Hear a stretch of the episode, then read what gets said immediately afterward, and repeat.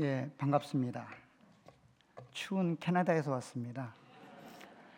어, 아틀란타 오니까 햇볕이 너무 좋고 또 이곳에 사시는 분들은 그래서 다들 키가 크시는구나라는 생각을 했습니다.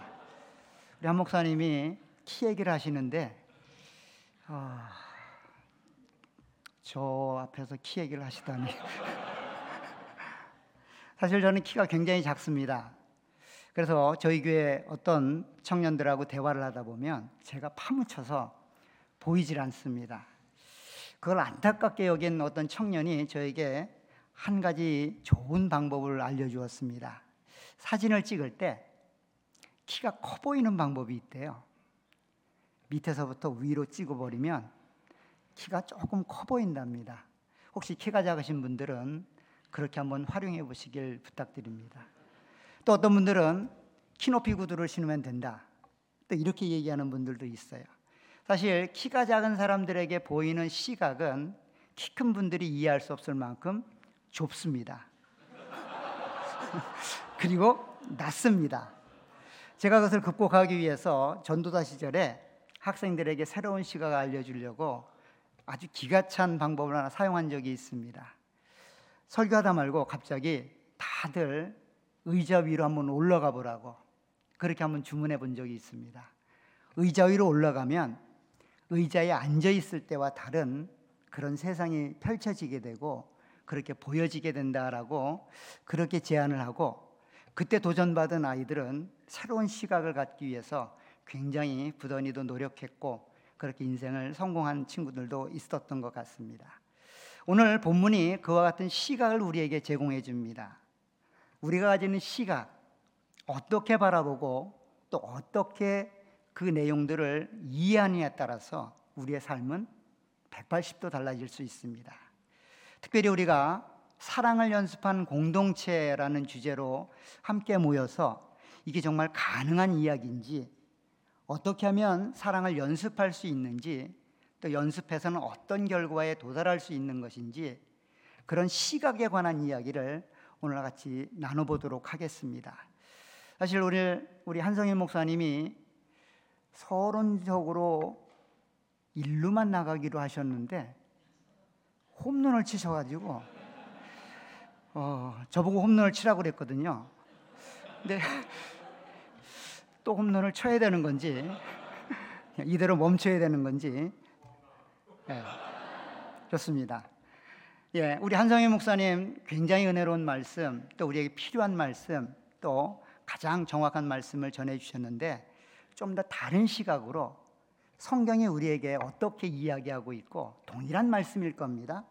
동일한 내용이지만 성경이 우리에게 제시하고 또 권면하는 말씀을 통해서 함께 은혜를 나누겠습니다. 요한복음은 사실 크게 기록되어 있지만 크게 두 부분으로 나눠져 있습니다. 그 중심이 13장이에요. 1장부터 12장은 예수님의 행적, 특별히 기적과 이적을 표적이라는 말로 써놓고 있어요. 12장이나 되는 그 장 가운데 7개의 표적을 이용해서 그분이 바로 메시아, 그리스도라는 표적을 드러내는 내용으로 다루어져 있습니다. 13장부터는 그 영광에 대해서 이야기를 하고 있어요. 그러니까 메시아로 오신 그분이 영광스럽게 하나님의 은혜 안에 또 하나님의 영광을 드러내는 그런 모습으로 설명하고 있습니다. 이게 중간에 기록되어 있지만 특별히 그분의 행적으로 보면 굉장히 짧은 기간 안에 이루어져 있어요. 그런데 13장 1절을 보면 이렇게 시작을 합니다. 자, 13장 1절을 보면 이렇게 되어 있습니다. 6월절 전에 예수께서 자기가 세상을 떠나 아버지께로 돌아가실 때가 이른 줄 아시고 세상에 있는 자기 사람들을 사랑하시되 끝까지 사랑하셨다. 자기 사람들을 끝까지 사랑하셨다라고 이야기하고 있습니다. 사실 요한복음 초반에서는 하나님이 세상을 이처럼 사랑하사 독생자를 주셨다라고 이야기하는데 13장에 오니까 그 사랑이 제한적으로 좁혀지고 있어요. 자기 사람들을 끝까지 사랑하셨다라고 그렇게 제한적으로 설명하고 있습니다. 이런 내용은 오늘 본문에 가도 정확히 드러납니다. 오늘 본문이 이렇게 시작되고 있어요. 31절에 보면 그가 나간 후에 예수께서 이르시되라고 이야기합니다. 여기 그가 나간 후에라는 말 그는 누굴까요? 그렇죠? 잘 모르시거든 한 절 앞을 보시면 됩니다. 30절에 가보면 유다가 그 조각을 받고 곧 나가니 밤이더라. 사실 예수님은 제자들과 최후의 만찬을 나누시면서 충격적인 이야기를 던집니다. 떡을 떼시면서 이 중에 나를 팔 사람이 있다라고 충격적인 이야기를 하세요. 그러자 그가 누굽니까? 그가 누구길래 주님을 팝니까? 라고 묻자 내가 떡을 떼어주는 그 사람, 그 사람이 나를 팔 것이다 라고 이야기를 합니다. 그 내용은 이렇게 되어 있습니다. 27절에 보세요. 27절은 이렇게 말합니다. 조각을 받은 후 곧 사탄이 그 속에 들어간지라 이에 예수께서 유다에게 이르시되 내가 하는 일을 속히 하라 하시니 그가 곧 떡을 받아서 나갔다는 겁니다. 결국 자기 사람들을 사랑하시되 끝까지 사랑하신 그 예수님의 모습은 유다가 제외되는 그 선까지 하나님의 사람들을 제한적으로 사랑하고 계시고 그가 떠나자마자 제자들을 향하여 마지막 고별 설교를 시작합니다. 어쩌면 그가 떠나기를 그렇게 기다렸는지도 모르겠어요. 왜냐하면 그는 자기의 사랑 안에 거하지 않기 때문이죠. 사실 이 내용을 우리가 충분히 이해한다고 하는 것은 쉽지 않아요. 그럼에도 불구하고 그가 자기가 해야 될 예수 팔리를 시행하기 위하여 그렇게 주님과 함께 있는 자리를 떠났을 때 주님은 제자들을 향하여 마지막 유언과도 같은 고별 설교를 시작하고 있는 겁니다. 그 유언과도 같은 고별 설교의 핵심은 뭐였을까요? 우리가 알고 있는 사랑입니다. 사랑하라는 거예요. 자, 34절을 보세요.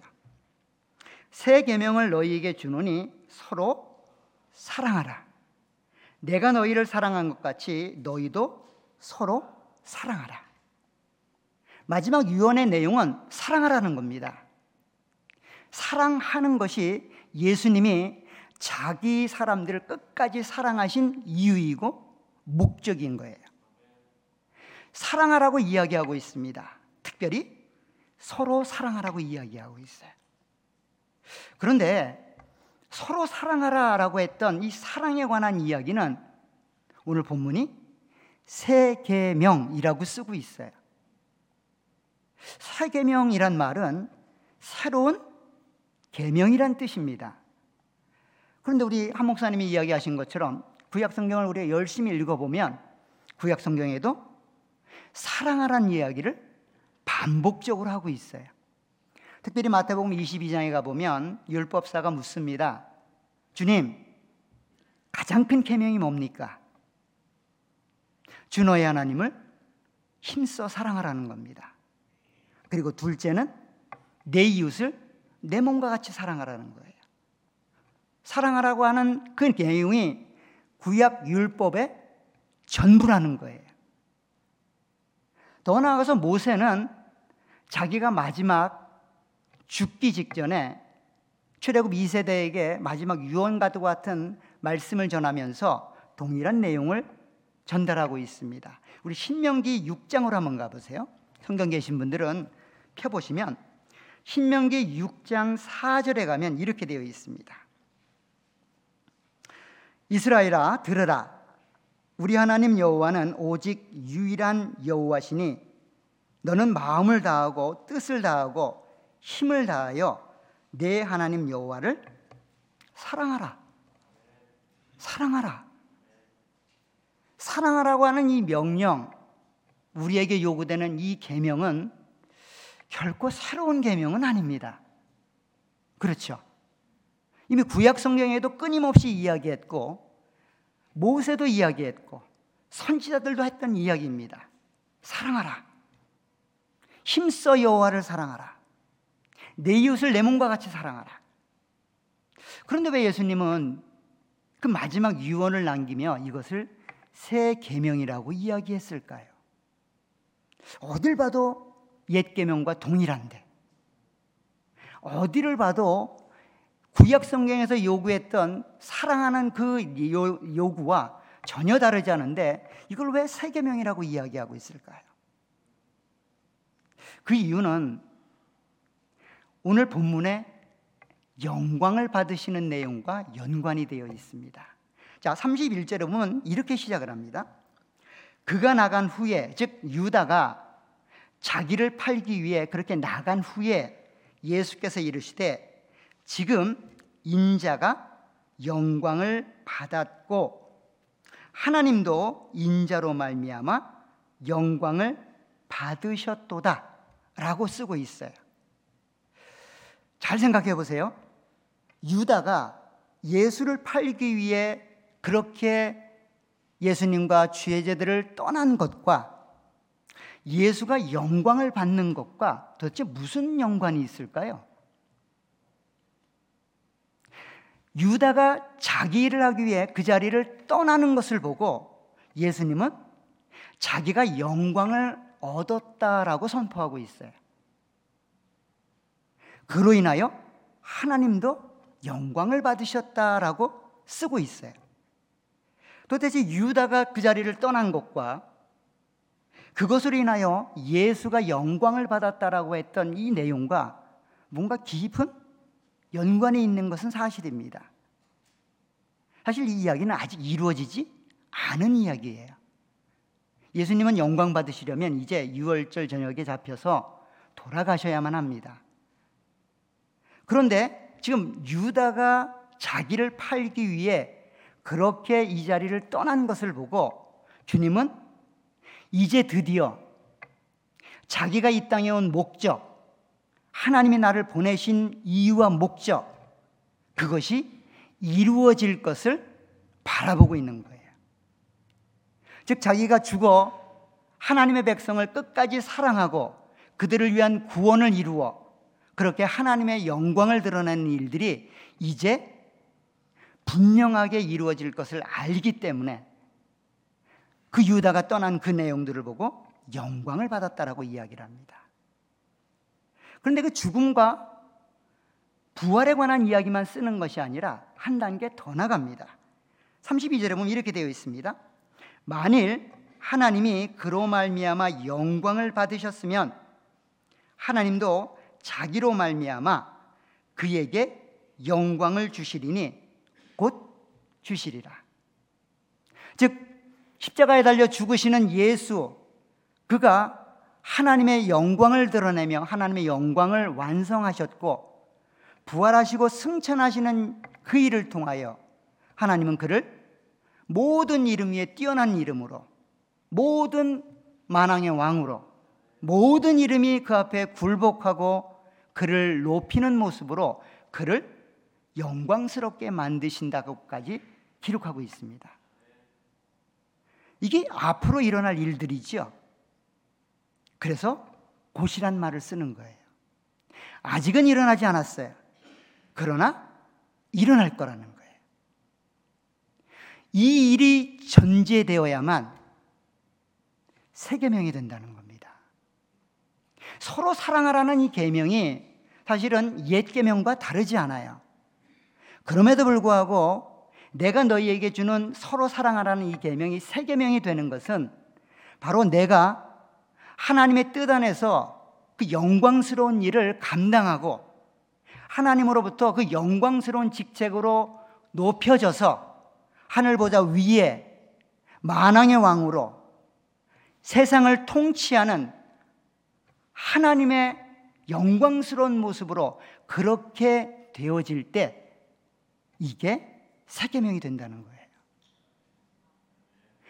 메시아가 실제로 우리를 통치하는 하늘 보좌에 앉으셔서 하나님의 백성들이 그 메시아의 통치 가운데 들어가게 되면 새로운 시대가 열리는 거죠.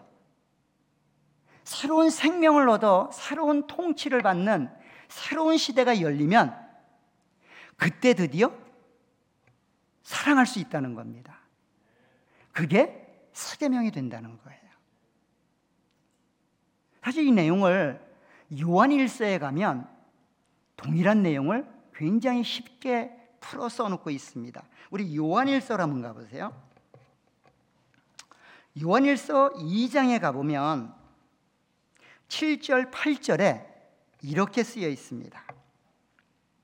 사랑하는 자들아, 내가 새 계명을 너희에게 쓰는 것이 아니라 너희가 처음부터 가진 옛 계명이니 이 옛 계명은 너희가 들은 바 말씀이거니와 다시 내가 너희에게 새 계명을 쓰노니 그에게와 너희에게도 참된 것이라 이는 어둠이 지나가고 참 빛이 벌써 비침이니라. 자, 옛 계명과 새 계명이 동일한 내용이래요. 서로 사랑하라 라고 했던 계명은 절대로 새로운 계명이 아니었다는 거예요.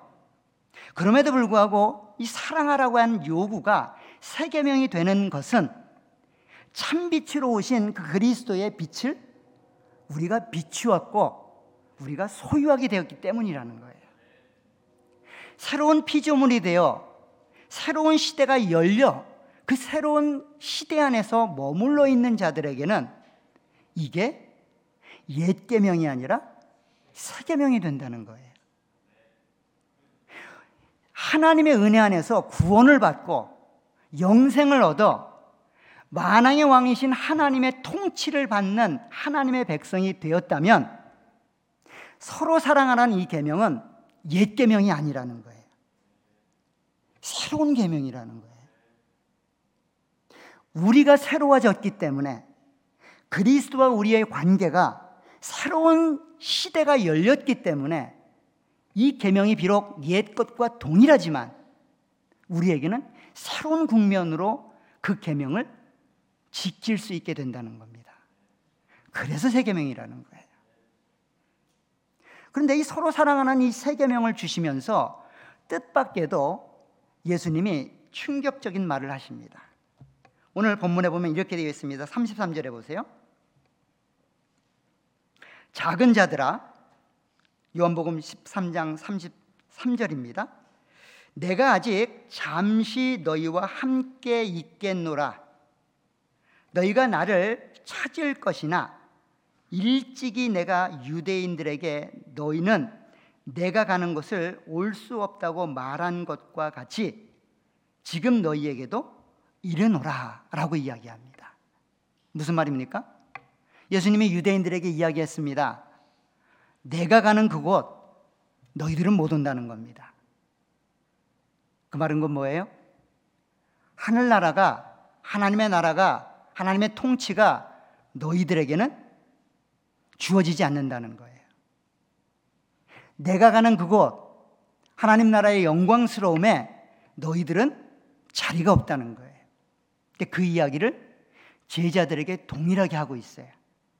내가 유대인들에게 했던 것처럼 내가 가는 그곳에 너희들은 오지 못한다는 겁니다. 이 말의 의미가 뭘까요? 구원이 없다는 이야기일까요?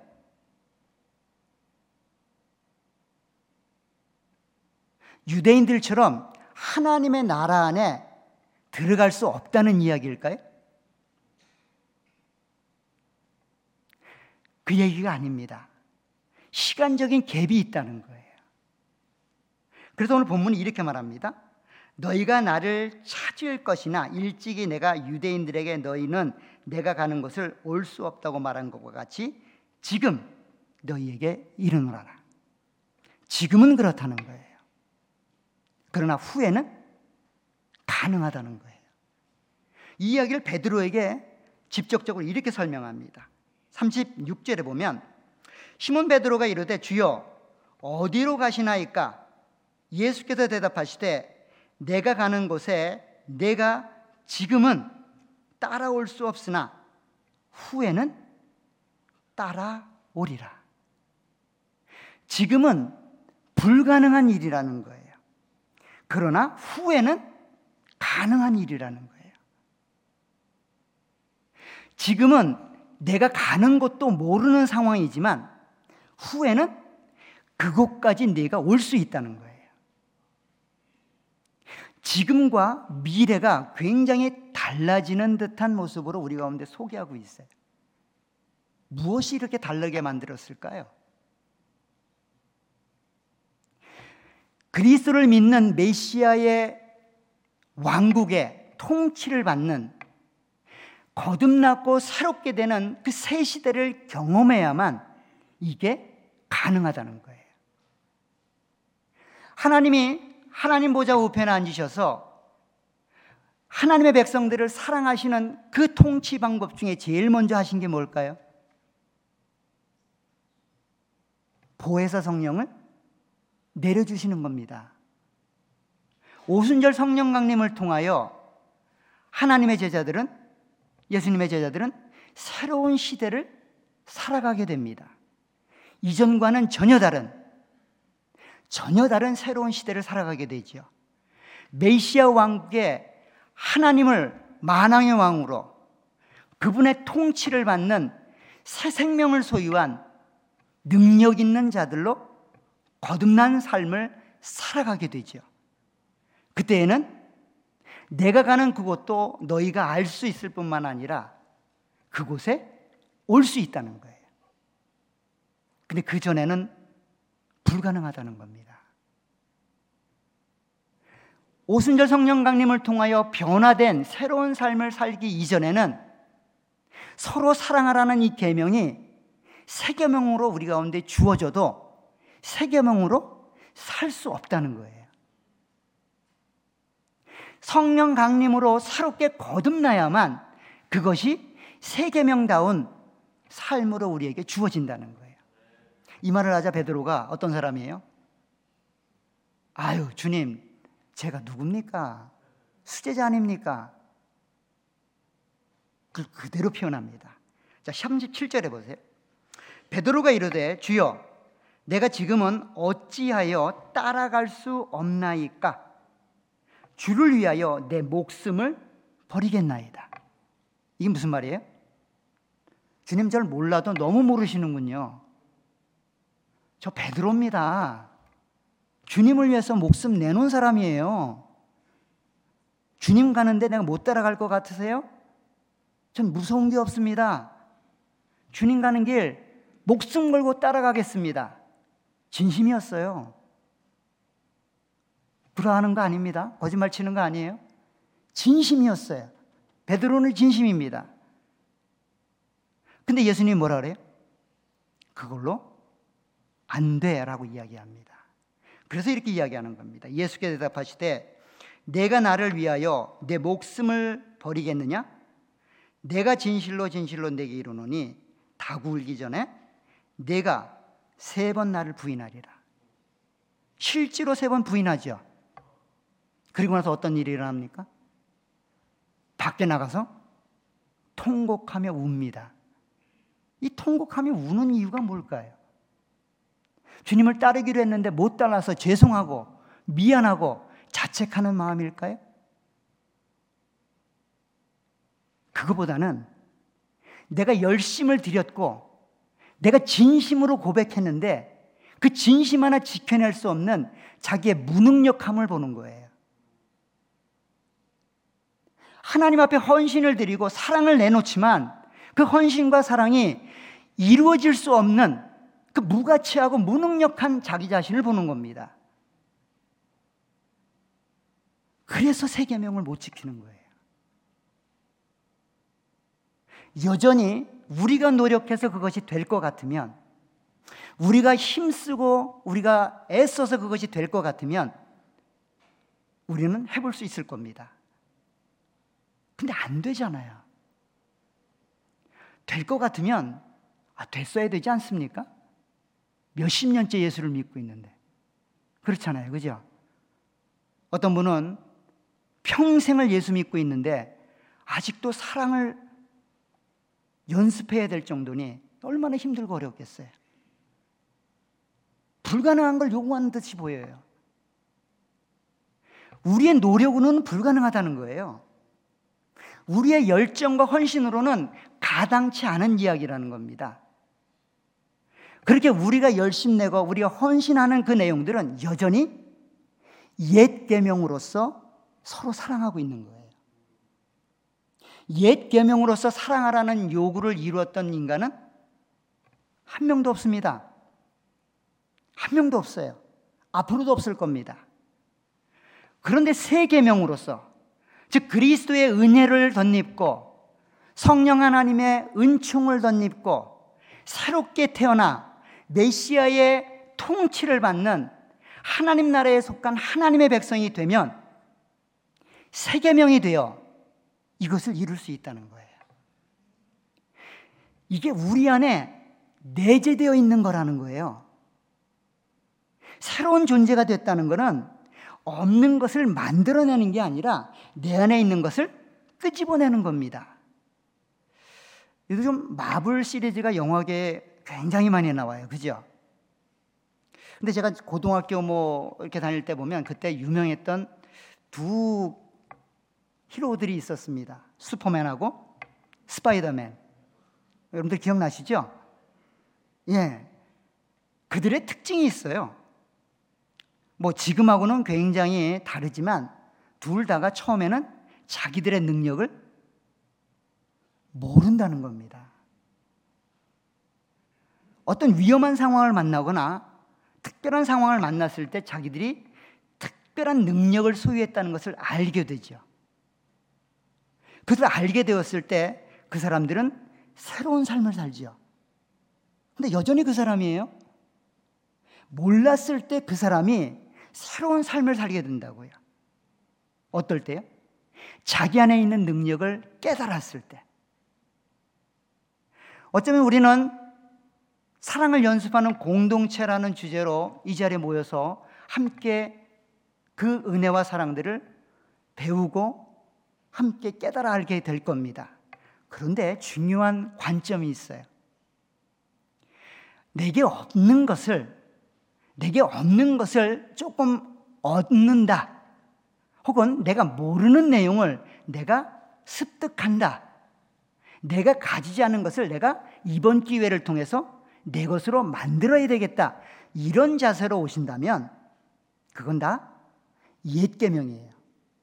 절대로 성공할 수 없습니다. 절대로 성공할 수 없어요.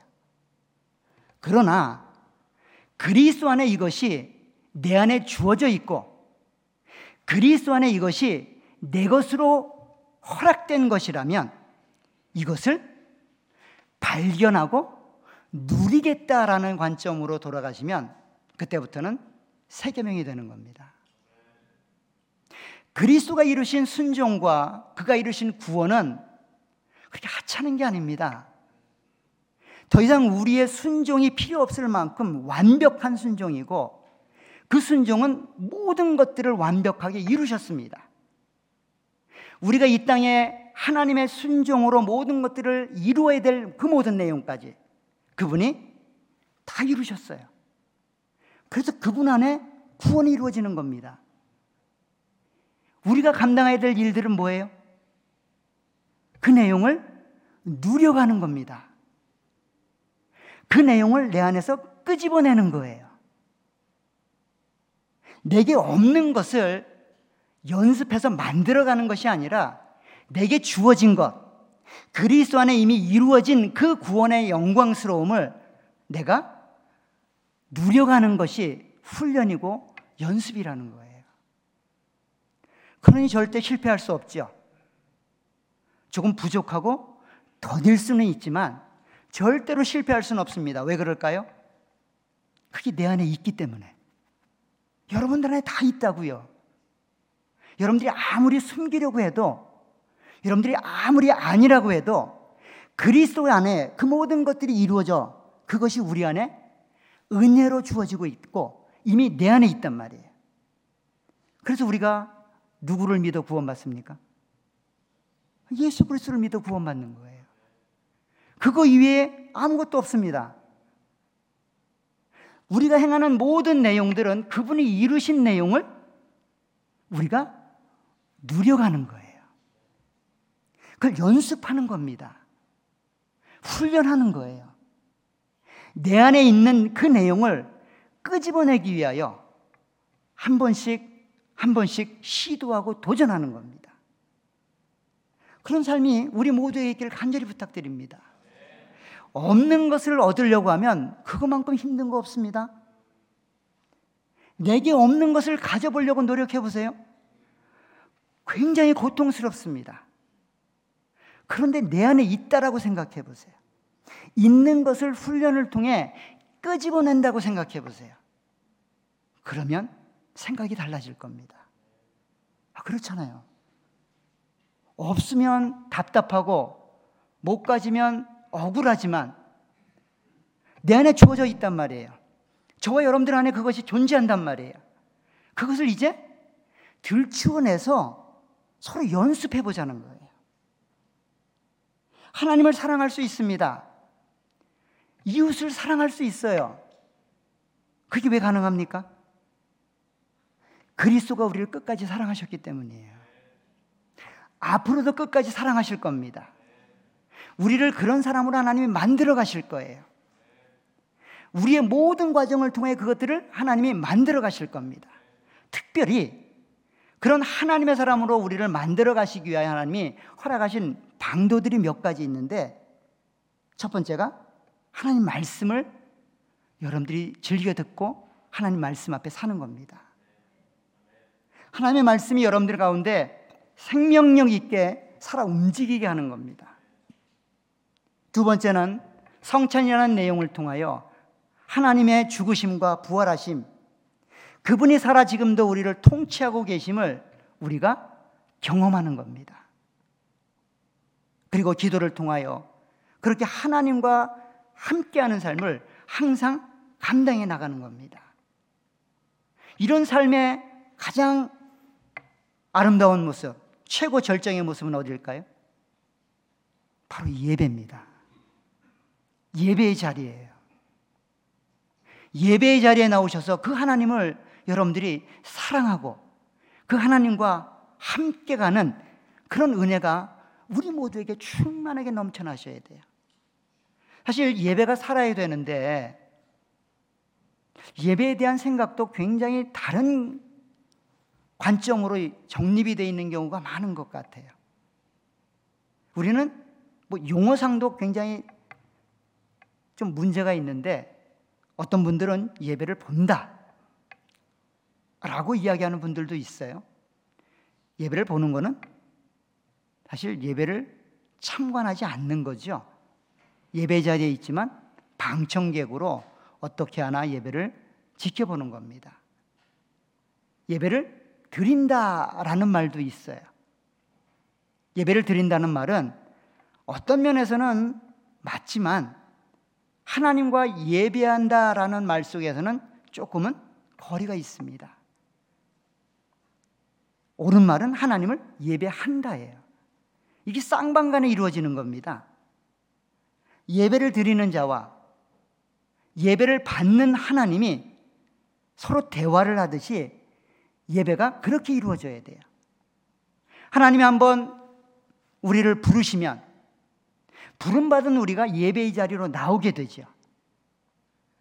예배의 자리로 나온 우리가 하나님의 축복을 받게 되고 그 하나님께 나가 기도하게 되고 그 하나님이 말씀을 통해 우리 가운데 권면하게 되고 우리가 감사를 통해 그분 앞에 하나님의 은혜를 되돌려 드리는 이 다이얼로그 같은 이런 관계 속에서 예배가 살아 있어야 돼요. 예배는 그래서 참여하는 것 자체가 축복입니다. 예배를 참여하는 것 자체가 하나님을 사랑하는 거예요. 그 예배를 통하여 무언가를 얻었으면 하나님 은혜가 임하고 무엇인가를 얻지 못하면 하나님 은혜가 임하지 않는 지극히 예배자 중심의 예배 형태는 결코 옳지 않습니다. 예배를 드리는 자와 예배를 받으시는 하나님이 함께 만들어가는 것이 우리의 예배가 되어야 될 겁니다. 이런 과정을 통해서 우리는 하나님을 사랑하는 그리고 이웃을 사랑하는 방법을 연습하고 훈련하게 될 겁니다.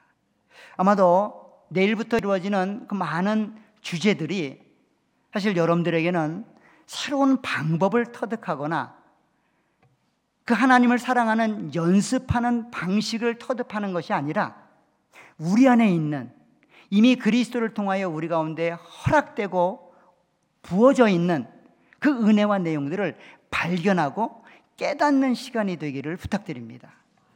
여러분들을 찾는 시간입니다. 구원받은 하나님의 백성들이 어떤 존재인지를 확인하는 시간이에요. 적극적으로 그렇게 여러분들이 누구이고 어떤 존재인지를 확인하고 발견하고 그렇게 알아가는 시간이 되었으면 좋겠습니다. 그러면 이 컨퍼런스 후에는 하나님을 사랑하는 하나님의 백성들이 다 되어 있을 겁니다. 물론 수준 차이는 다 있을 수 있습니다. 누구나 다 동일하고 획일적으로 그 100이라는 숫자에 다다를 수는 없겠지요. 그러나 하나님은 여러분들 인생 가운데 그 100이라는 수치를 다 이루실 겁니다. 그 하나님은 그 하나님을 의지하여 그 하나님의 영광 안에 머물러 계시고 하나님을 사랑하고 이웃을 사랑하는 하나님의 통치를 받는 새로운 생명을 얻은 새로운 시대에 하나님의 백성으로 우리에게 주어진 삶의 자리를 만들어가고 또 이루어 가시는 저와 여러분들이 되시기를 간절히 축원합니다. 기도하도록 하겠습니다.